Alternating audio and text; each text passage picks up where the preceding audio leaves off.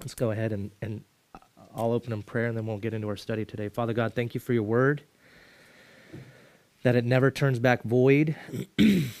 Lord, thank you that um, you are always at work.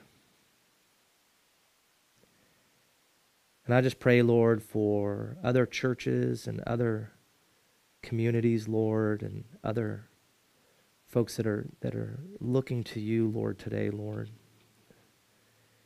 Um, that you would move amongst your people, Lord, that you would draw people unto you, that you would cause us to um, fall in love with you, Lord. Yes, Lord. Uh, we, we come to your table, Lord, to, to, to take and eat what you give us, Lord, for our soul, Lord. I thank you that your word um, it penetrates into who we are on the inside, Lord. Uh, it's alive and active, and um, I just ask God that uh, none of us would leave this place, myself included, Lord, missing on what you have for us. Um, I pray, Lord, that you would just continue to to work in our lives as you see fit, Lord. We trust you, God. We know that you're in control and that you love us and uh, just praise you for the opportunity you give us to gather together and and to open up the Bible and to read it together, Lord, and and just ask God that um, you just have your way with us today, Lord, and uh, just once again lift up uh, kids ministry that you would just uh, continue to minister through um, the, those that serve there as well, Lord. Um, thank you for the fruit that comes out of that. I see it in my own children. And uh, just praise you and give you all the glory, Lord. Just pray again for those who aren't feeling well. You bring healing and the right um, things to bring healing, Lord. Whether medication, if that's needed, Lord. And just pray for Olivehurst, God. Plumas Lake, Linda, Lord, that you would just pour your spirit out upon this community.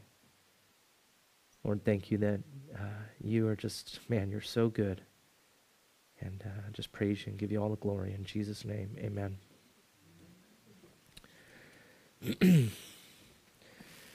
okay, cool. So if you don't have a Bible, we do have Bibles in the back. If you raise your hand, somebody will bring a Bible to you.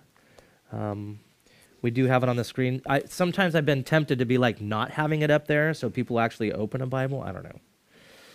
Um, one day we may never have electronics, and I mean, there's other countries that are out there, right, that have underground churches, and uh, they memorize Scripture. God tells us that if we hide His Word in our heart, that we might not sin against Him. And so there's a process that God wants us to be in, and the reading of His Word. So it's an amazing thing. Um, let's see.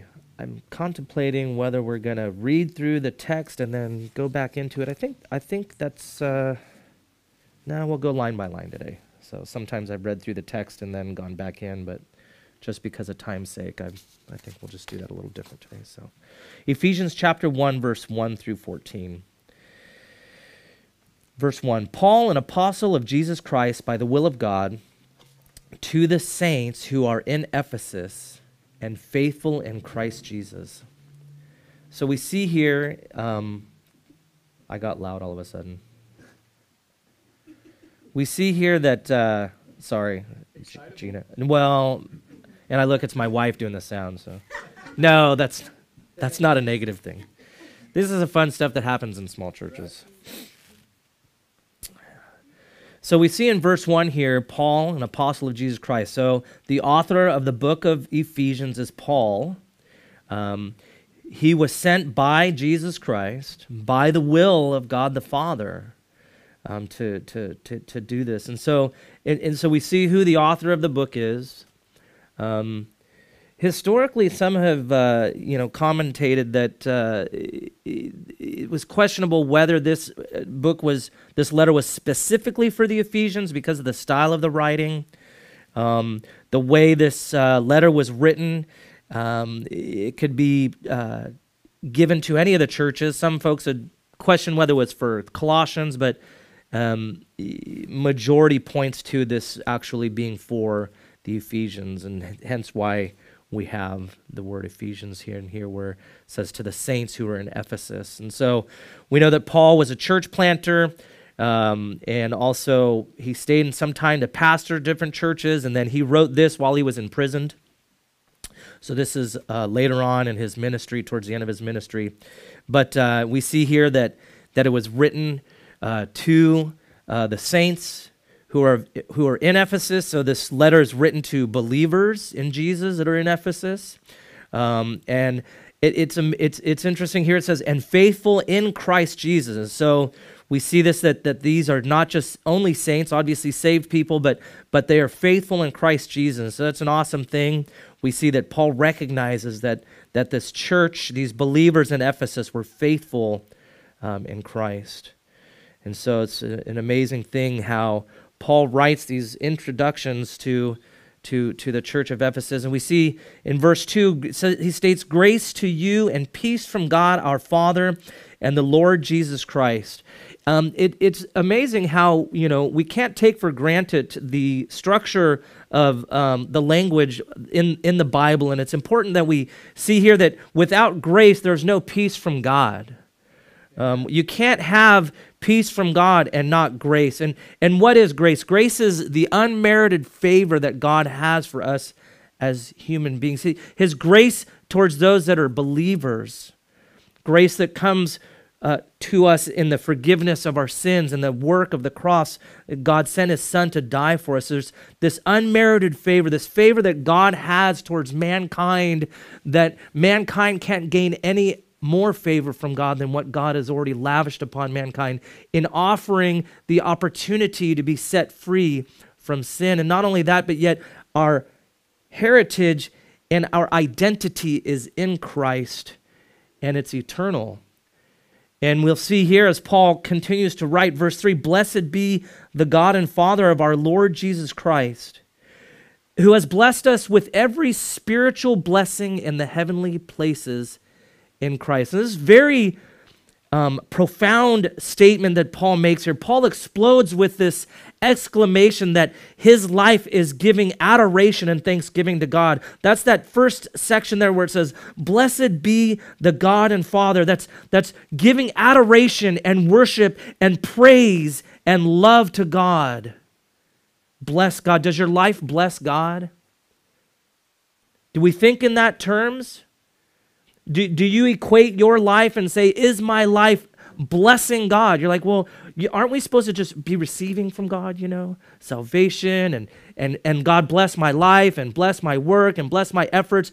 But then when we see this, this, this man, Paul, he's writing that we need to bless God with thanksgiving and worship unto him. And there's an outpouring of a person's life that has been saved, that has been set free. We all have concerns and issues in our life. All of there, there isn't, you know, some people have a testimony of being set free from addiction, but other people have testimonies of being set free from all sorts of things. And the fact of the matter is that no one can get to heaven through any efforts of anything that we can possibly produce, whether in ministry or not. If Billy Graham was not saved by the grace of God, all of the thousands of people that the Lord allowed him to be to save through his preaching ministry, that would not have been able to get Billy Graham into heaven. Amen. It's only by the blood of Jesus. Amen. And so Paul says, Blessed be the God and Father of our Lord Jesus Christ. So he's giving adoration to God the Father. And it's amazing here. Um, in, in the New Testament, it's important to understand that at certain times Jesus even referred to God as his God and to God as his Father. And so Paul, in his writing, he's saying the same thing the God and Father of our Lord Jesus Christ. He's giving adoration to God the Father. As believers, we are blessed in the heavenly places with every spiritual blessing. You know, I was wrestling with this. I'm like, what does this mean? Because we don't we don't live our lives th- thinking that you know uh, everything being spiritual we don't we, we we have we, we're human beings right that god has given us the ability to to touch tangible items right? And so when you see something like this sometimes you can feel like it's this thing that's far out there and untouchable and and and, and something that we can't apply to our lives But it's important for us to take what God's word is saying here, and, and, and, and He's telling us that He has blessed us. He has blessed you as a believer if you have Jesus Christ as your Savior. He has given you every spiritual blessing in the heavenly places, and it's in Christ Jesus.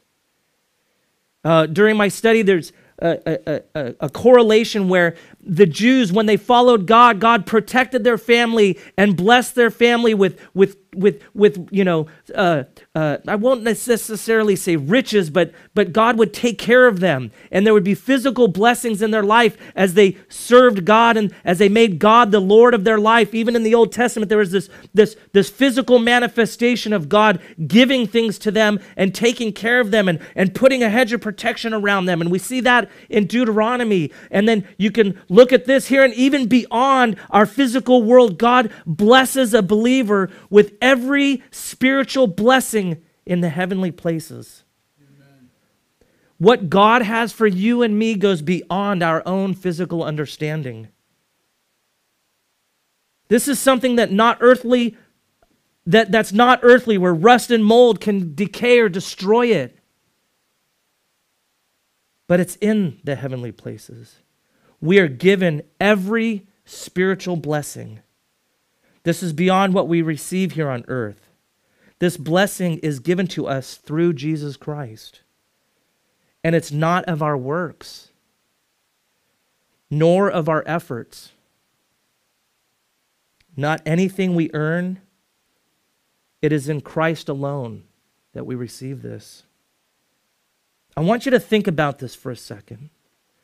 What God gives us in our relationship with Jesus is so immense. As I was studying, I, I was like praying and, and, and, and, and, and, and thinking through this.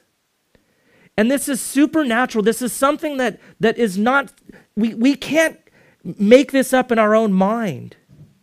This is something when we read this, we just have to say, Lord, I accept the fact that you have given me every spiritual blessing in the heavenly place in Christ. Verse 4 says, Just as he chose us in him before the foundation of the world, that we should be holy and without blame before him in love. See, we are elected. There is an election. We have been chosen. God chose you, believe it or not. When somebody starts thinking about eternity and, and then for some strange reason, quote unquote, but I believe God does this. Bring somebody to share Christ with them. Just like when Herb and I went out and we were delivering Christmas dinners to people. And and and and while we were praying for this guy, the Lord put on my heart, ask him if he wants to come to know me. And and everything inside of me was like, how does that work? In my physical body. But yet I was obedient and opened my mouth, and this guy received Christ. And this had, I, I, and I said this months ago, uh, a month ago, I said this had nothing to do with Herb or I. Amen. This had to do with God had chosen this person. Amen. Okay? When we have a relationship with Jesus, it's because he chose us. And I want you to really take a look at this right here. It says, before the foundation of the world,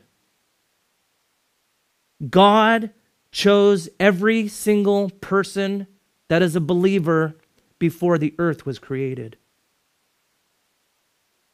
The most magnificent, most precious thing that God has created is you and me for a relationship with Him.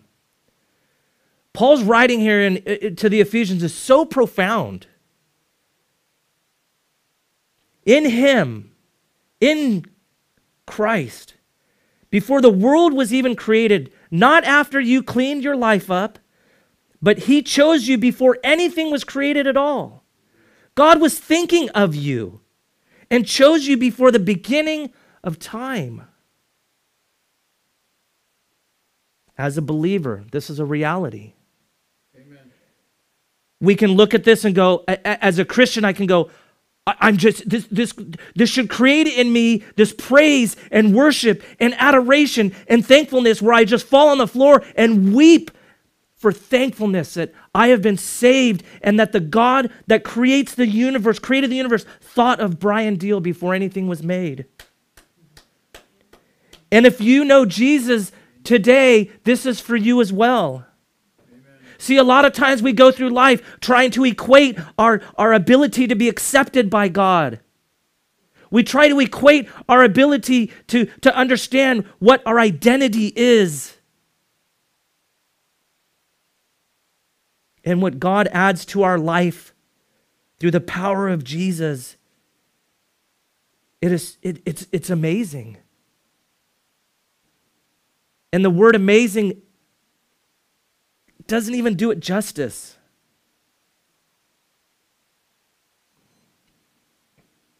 God was thinking of you and chose you before the beginning of time. If you're a believer, remember this is to those that were believers. Now you may be saying, well, Brian, okay, well, what about those who aren't believers? Well, God's word tells us that he wills no one to perish, but all to come to repentance through him. John 3:16 for God so loved the world. It's not for God so loved only those that might choose him. See, there's this separation where our mind can't comprehend and conceive the depth and the width of God's ability and knowledge and understanding of when a person is able to come to the realization that he needs a savior. That's not we're not supposed to try and figure that out. We need to read the word and go, "Okay, Lord, this is how your plan is." You love all mankind. You sent your son to die for the world, that the world might be saved through him.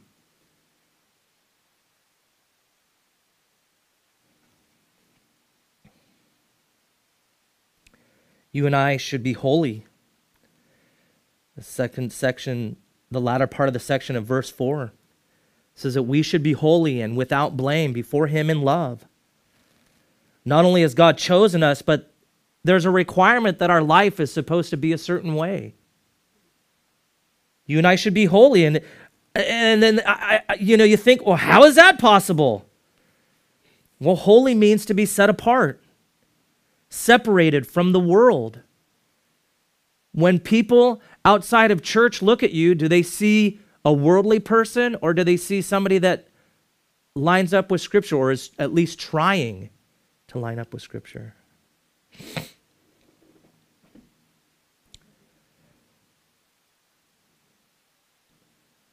Our lives need to be placed, set apart for God. And how is this possible to take this sinner that I am and make me holy? Not just set apart to God, but to be blameless. To be blameless before a holy God. This is foreign to me. It literally makes no sense to me because I know who I am. But it is Jesus that will present us blameless before God. Jude 24 says this Now to him who is able to keep you from stumbling and to present you faultless before the presence of his glory with exceeding joy. It's amazing. Jesus is the one who presents us before God. It is in Him that our eternity is secure and solidified. Praise the Lord for that, man. Because if our eternity was to be secured or solidified by our ability to do good, we would all be damned to hell. The reality is, is that it's impossible for us to please God within our own strength. It's impossible to please God if you have a doctorate in divinity. It's impossible for us to please God without Christ being in our lives. Amen. Verse 5 says, having, Paul continues to write, says, having predestined us to adoption as sons by Jesus Christ to himself. Now listen to this. Why would he do that? According to the good pleasure of his will. God's predestined plan for your life is adoption as his son and daughter. Some of us may be adopted in our life, some of us may not. I have nieces and nephews that are. My children, I don't have adopted children in my family, so I'm, I'm not personally understand what that is like. But by the wisdom of the Holy Spirit, God wanted Paul to write this down that we have be pre that we have been that we are predestined. He has predestined us to an adoption as sons by Jesus Christ to himself because it pleases God. This is his will. People say, well, what's God's will for my life? God's will for your life is for you to live as an adopted child of God. And a lot of times we have that adoption as like a negative thing. But in the context of Scripture, it is not. Because a lot of times we correlate that with, with the losing of a family. At least I would think that way. But when a person is adopted, they're not just given a last name or a new address or a new family. They are given a completely new life, a new identity. All the past is wiped away. All the debt that might have been owed for the past life, they're given a completely new life and an identity in a new family. The old is gone and the new has come. This is what the scripture is talking about. You have been given a new family, a new life, something that is written in eternity that rust and, and, and, and, and decay can never take away. You know, my kids talk with me about our, we have animals at my house and, and we love our animals, our dogs and everything. And they're like, well, what happens to our dog? I said, well, it, it, it decays and goes into the ground. It, it doesn't have a soul. God did not make animals to have a relationship with Him. He made you and me to have a relationship with Him through Jesus Christ. And that's written in eternity. Do you understand what I'm saying here? Amen. It's not temporal. My cute dog that's like this big now at a year old. I love him, but but he has no soul. He is there to please me.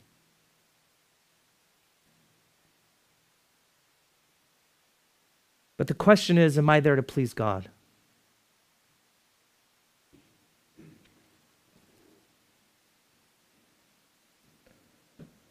Our identity is in Jesus.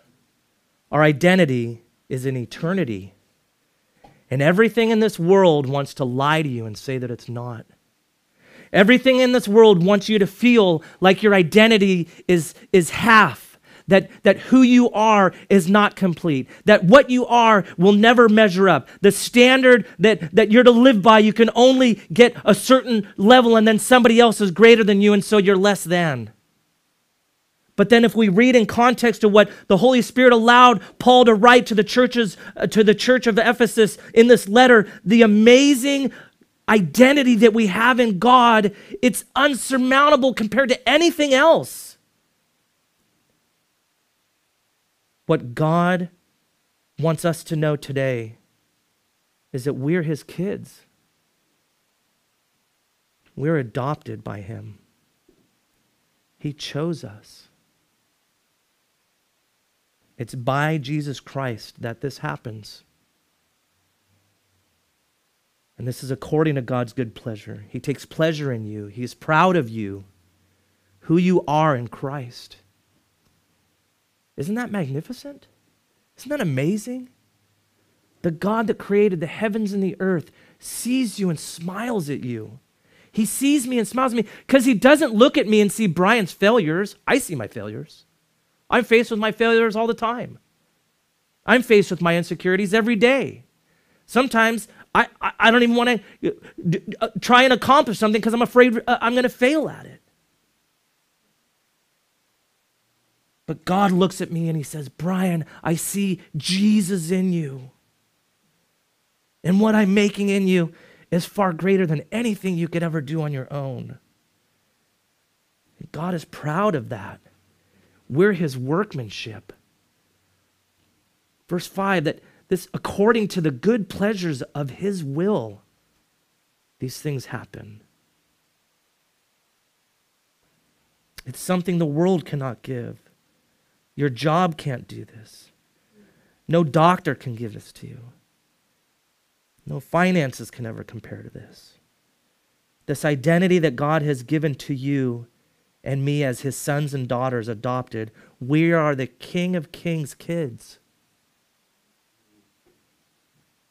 We are God's most prized possession.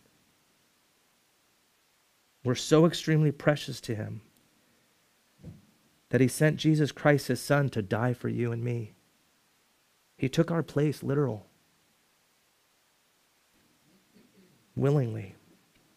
He thought of you before the foundations of the earth, before the stars were placed, before any bird flew, before any fish swam, before there was earth. He, being God, thought of you. And his plan is for you to be his child. It's the most magnificent thing ever. And we see in verse 6, Paul continues to says, To the praise of the glory of his grace by which we, he made us accepted in the beloved. That God would receive praise and glory because of his grace, his unmerited favor. That God made us accepted in Christ, not by any of our works. I can't go to God and say, Hey, look what I've done for you. In God's economy, it's irrelevant.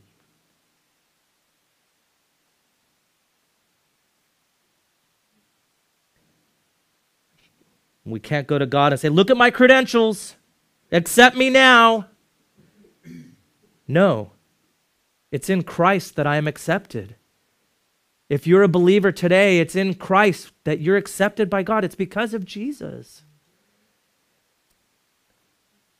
Verse 7 In him we have redemption through his blood, the forgiveness of sins according to the riches of his grace. We have redemption through the blood of Jesus Christ. That word redemption, it's a statement of purchasing a slave off the market that can cannot pay his debt. So back then if you, you know, got into debt or whatever, made a bad business decision and you couldn't pay back the money you borrowed maybe to do whatever, you'd become a slave to the the person you owed the money to. That's just the way it was and you would be enslaved to their household and do whatever they said for however long they said it until your debt was paid off.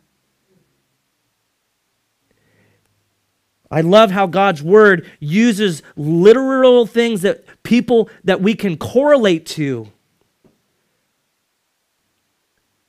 This word redemption, the purchasing of a slave off the market that can't pay their debt. Like I mentioned, that's why they would have been a slave. We're all in debt to God. Yes. Every single one of us. And guess what? You can't pay it. It's impossible for us to pay this debt. We've all sinned. And to pay for our sins, it's absolutely impossible for you to do that. It's impossible for me to do that. We're enslaved to this unless Christ has become our Redeemer. Is Christ your Redeemer today? Without Jesus, you can't please God. It's impossible. This forgiveness of sins, the redemption through his blood. And what is it according to? It's according to how great you know the Bible. Nope. It's according to how much you tithe to a church. Nope. It's according to how many people you prayed with or, or how you raised your kids or, or any of the things that you might be able to accomplish on your own. No, this is according to the riches of what? His grace. It's according to the riches of his unmerited favor towards us. Christ's blood paid for our sinful debt according to the riches of his grace. This forgiveness means that word forgiveness in there, it means to carry away. So let's look at verse 7 here. In him being Jesus, we have been bought as a slave through his blood, the forgiveness of sins. So, forgiveness, that word means to carry away. Our sins have been carried away. God's word says that He casts our sins as far as east is from the west. Do you know what that means? Do you know what it means? If you go east, you will never go west. It's impossible. If you go west, you will never end up going east. So, Christ, through Jesus, by this grace, our sins have been cast to never, ever, ever. Eternity, they're gone. But how many of us live a life where we don't really understand our identity in Christ? How many of us live through life and we don't live the reality that, that we are forgiven? That's the good news. That's the good news that the world can't tell anybody because the world doesn't have real good news.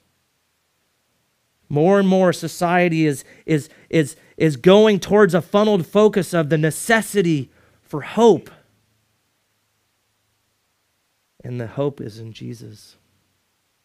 If you're a believer today, God has given you opportunity to share the truth of who Christ is, not only with your family, your children, but with those who are around you. People are hungry and they don't even know it. And God has given you the best opportunity. If you are saved today, the Lord has an opportunity for you to share what Jesus has done for you with others.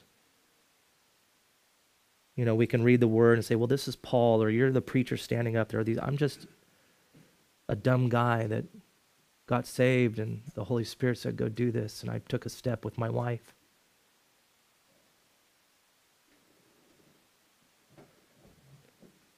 God wants to use you. In fact, that's part of his plan to use those that have been set free by him. Amen. It's amazing.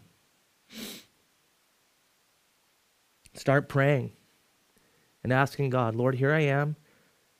Here's the, the talents I have. What do you want me to do with them? Maybe whatever the giftings might be, whatever God might want to do in your life, start praying and asking God to stir his gifts up in you and give you opportunity to minister. Start praying for family members who may not know him or things that, that, just, that just need to be laid at his feet and see what God might do. It's amazing what the Lord wants to do in our lives. And all of it brings glory to him. Verse 8 and 9, we see which he made to abound toward us in all wisdom and prudence, having made known to us the mystery of his will, according, again, there's that statement, according to his good pleasure, which he purposed in himself. It's amazing. According to the riches of his grace, he made to abound toward us in all wisdom and understanding. This means that he has graciously shared his plan and purpose with us. It's no longer a mystery of what God's plan for us is. He's made his plans known to us for us to be in Christ and that he is our hope. That's his plan for us to be in Jesus, for him to be our hope. And this is all for his good pleasure. It's amazing what God gives us. It's amazing what He wants to teach us. You know, going through this study, it's like I just kept asking the Lord, and I'm, I, I was just faced with this question. Like, I, I really believe that, that the church is in a crisis of identity. They base their identity on, on, on, on the things that the world bases its identity on entertainment, pleasure, you say, well, what do you mean pleasure? Well, I, I, I'm a musician. My wife's a musician, and, and I love music, and I'm super critical about it. But you know what? I'm learning more and more as I study the Word of God that God could care less about how things sound, but He wants the sound to come from the, our soul and our broken heart and say, Lord, you're my Savior. It's like you, you, this wasn't even my notes, but you, you, you know the story of the widow's mites, right? You know what that is, right? You, you got all the men, people coming in and giving their, their great tithes and offerings and, and sh- showing how great they look and all the good things they're doing in in the church. And this woman comes with two mites, her life savings.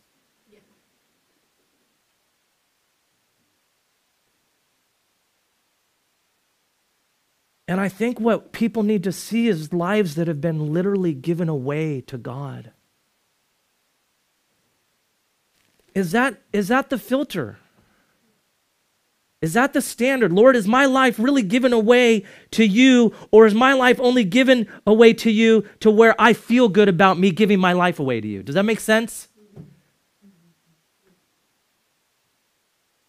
But when we abandon ourselves to the true and living God in such a way, say, God, here I am, use me. I'm nobody.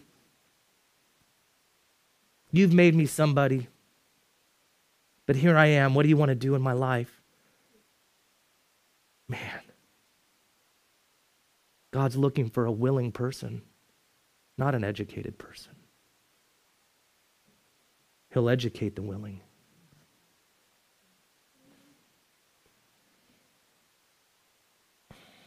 Verse 10, Paul continues, says that in the dispensation of the fullness of the times, he might gather together in one all things in Christ, both which are in heaven and which are on earth, in him.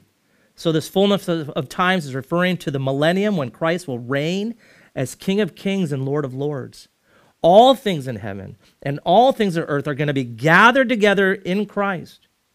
Those that are saved, he will be their Savior forever, and those that have chosen not to believe, he will be their judge. Everything will be at the feet of Jesus in the millennium. He's preeminent, he's the uh, authority. It's amazing how Paul writes this about Christ. Verse 11 In him also we have obtained an inheritance, being predestined according to the purpose of him who works all things according to the counsel of his will, that we who first trusted in Christ should be to the praise of his glory. Paul's referring to the Jews in, in, in this section where it says that, that first trusted in Jesus Christ. But we know that God's word is able to be applied to us as well. So in Christ, we have obtained an inheritance. This inheritance is predestined according to God's purpose, who works all things according to the counsel of his will, not your will, not my will, but his will. Listen, you guys, we have an inheritance that's from God that is written in God's will, and it's something that is waiting for us to take and own. In Him, we've obtained an inheritance. It's amazing. This identity that we have in God.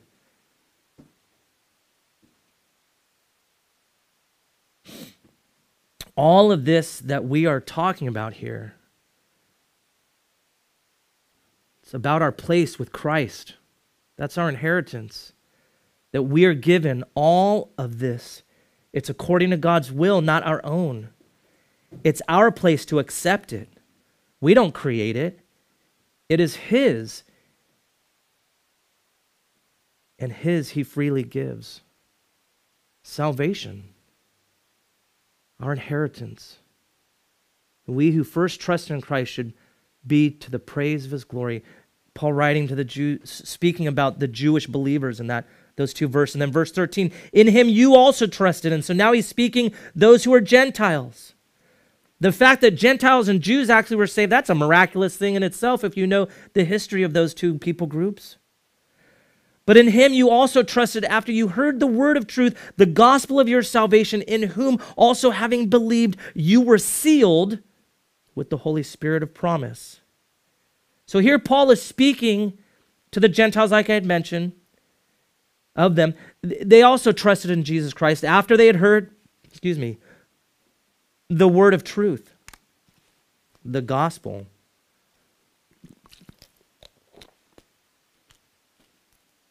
The good news.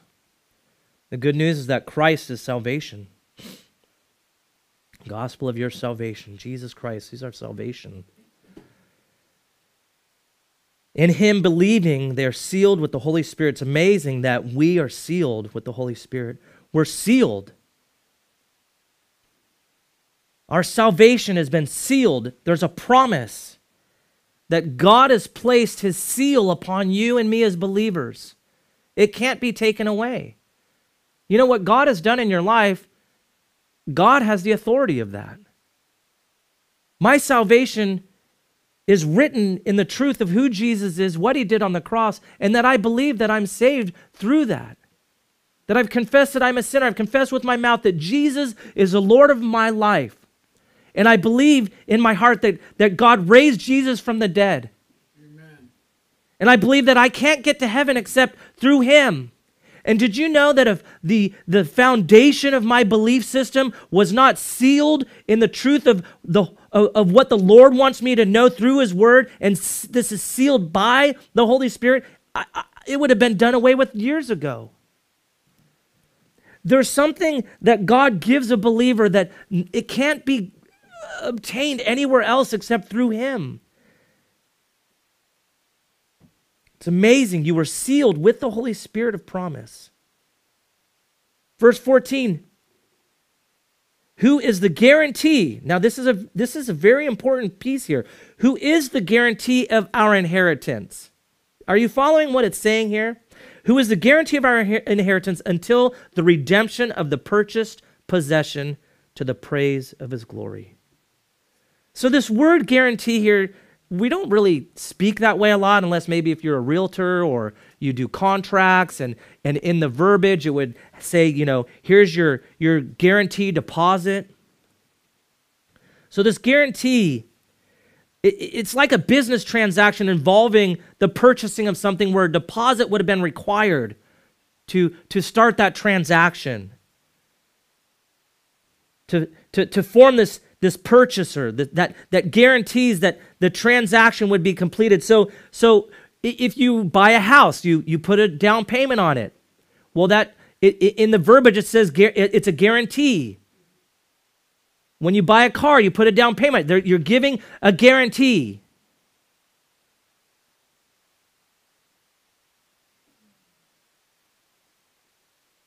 Paul's writing here, he says, verse 13, 14, uh, towards the end of 13, you were sealed with the Holy Spirit of promise, who is the guarantee of our inheritance. Until when? The redemption of the purchased possession. This transaction is for your soul and for my soul. For our eternity, the salvation of our soul. God has given to us as believers the Holy Spirit, the promise, the guarantee of our inheritance. He has purchased us to be His own, and He guarantees it. You don't, God does. Anybody who lives any length of time, even Jason's age, knows that he's not perfect. Right, Jason? See? My friend Jason here, being young, knows that God is what love is and that he needs God in his life to help him with things in his life. Amen. That knowledge comes from the Bible and from his parents teaching him the Bible.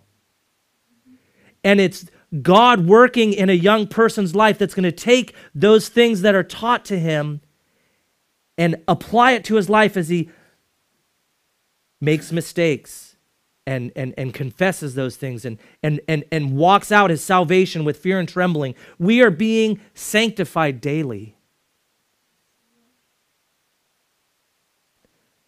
But I praise the Lord that there's this guarantee that the Holy Spirit has given us.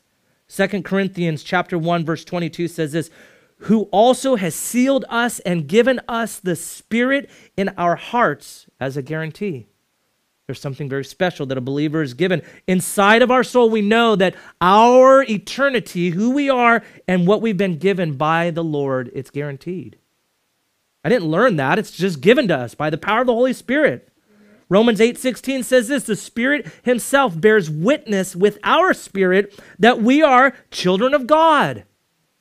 Again, the Holy Spirit does this work in us.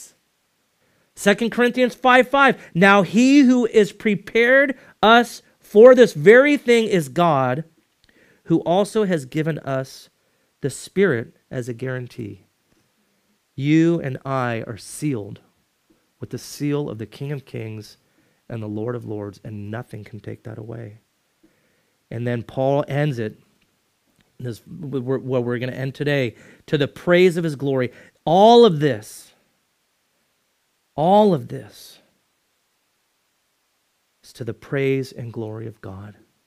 It's amazing what our inheritance is. It's amazing that our inheritance is guaranteed. It's amazing that, that, that we're adopted children in into this. It's the, the, relationship that we have, the, the adoption that God gives us. It's amazing. And these are the every spiritual blessings that are in the heavenly place. These are spiritual things that God has given us, and it is sealed by the power of the Holy Spirit within our lives. Let's pray. God, thank you for your word, and thank you for the patience of the hearers, Lord, and thank you, Father, for what you've given us, Lord. And the fact is, Lord, without you, Lord, I, we're nobody, Lord. We really are. And and Lord, we need to come to a place of of of of of, of giving you room, Lord, to be the Lord of our life. And I pray for each and every person here, Lord, wherever their walk is, Lord, I pray that you would just continue to grow them, Lord. If they don't know you, that they would come to know you, Lord. Lord, just help us to love you with all of our heart, and with all of our mind, and with all of our soul, with all of our strength. That those around us would see Jesus that you might give us opportunity this week, Lord, to, to be your hands and feet, Lord. God, you're not a benevolence program. You're a restorer of a soul. You restore life, Lord. You give life where life is not. You're the author and finisher of our faith. And I just praise you for each and every person here, Lord. Those that couldn't make it today, I pray that you would just work in their lives and continue to bring healing where that needs to be, Lord just praise you and give you all the glory. In, in Jesus' name, amen.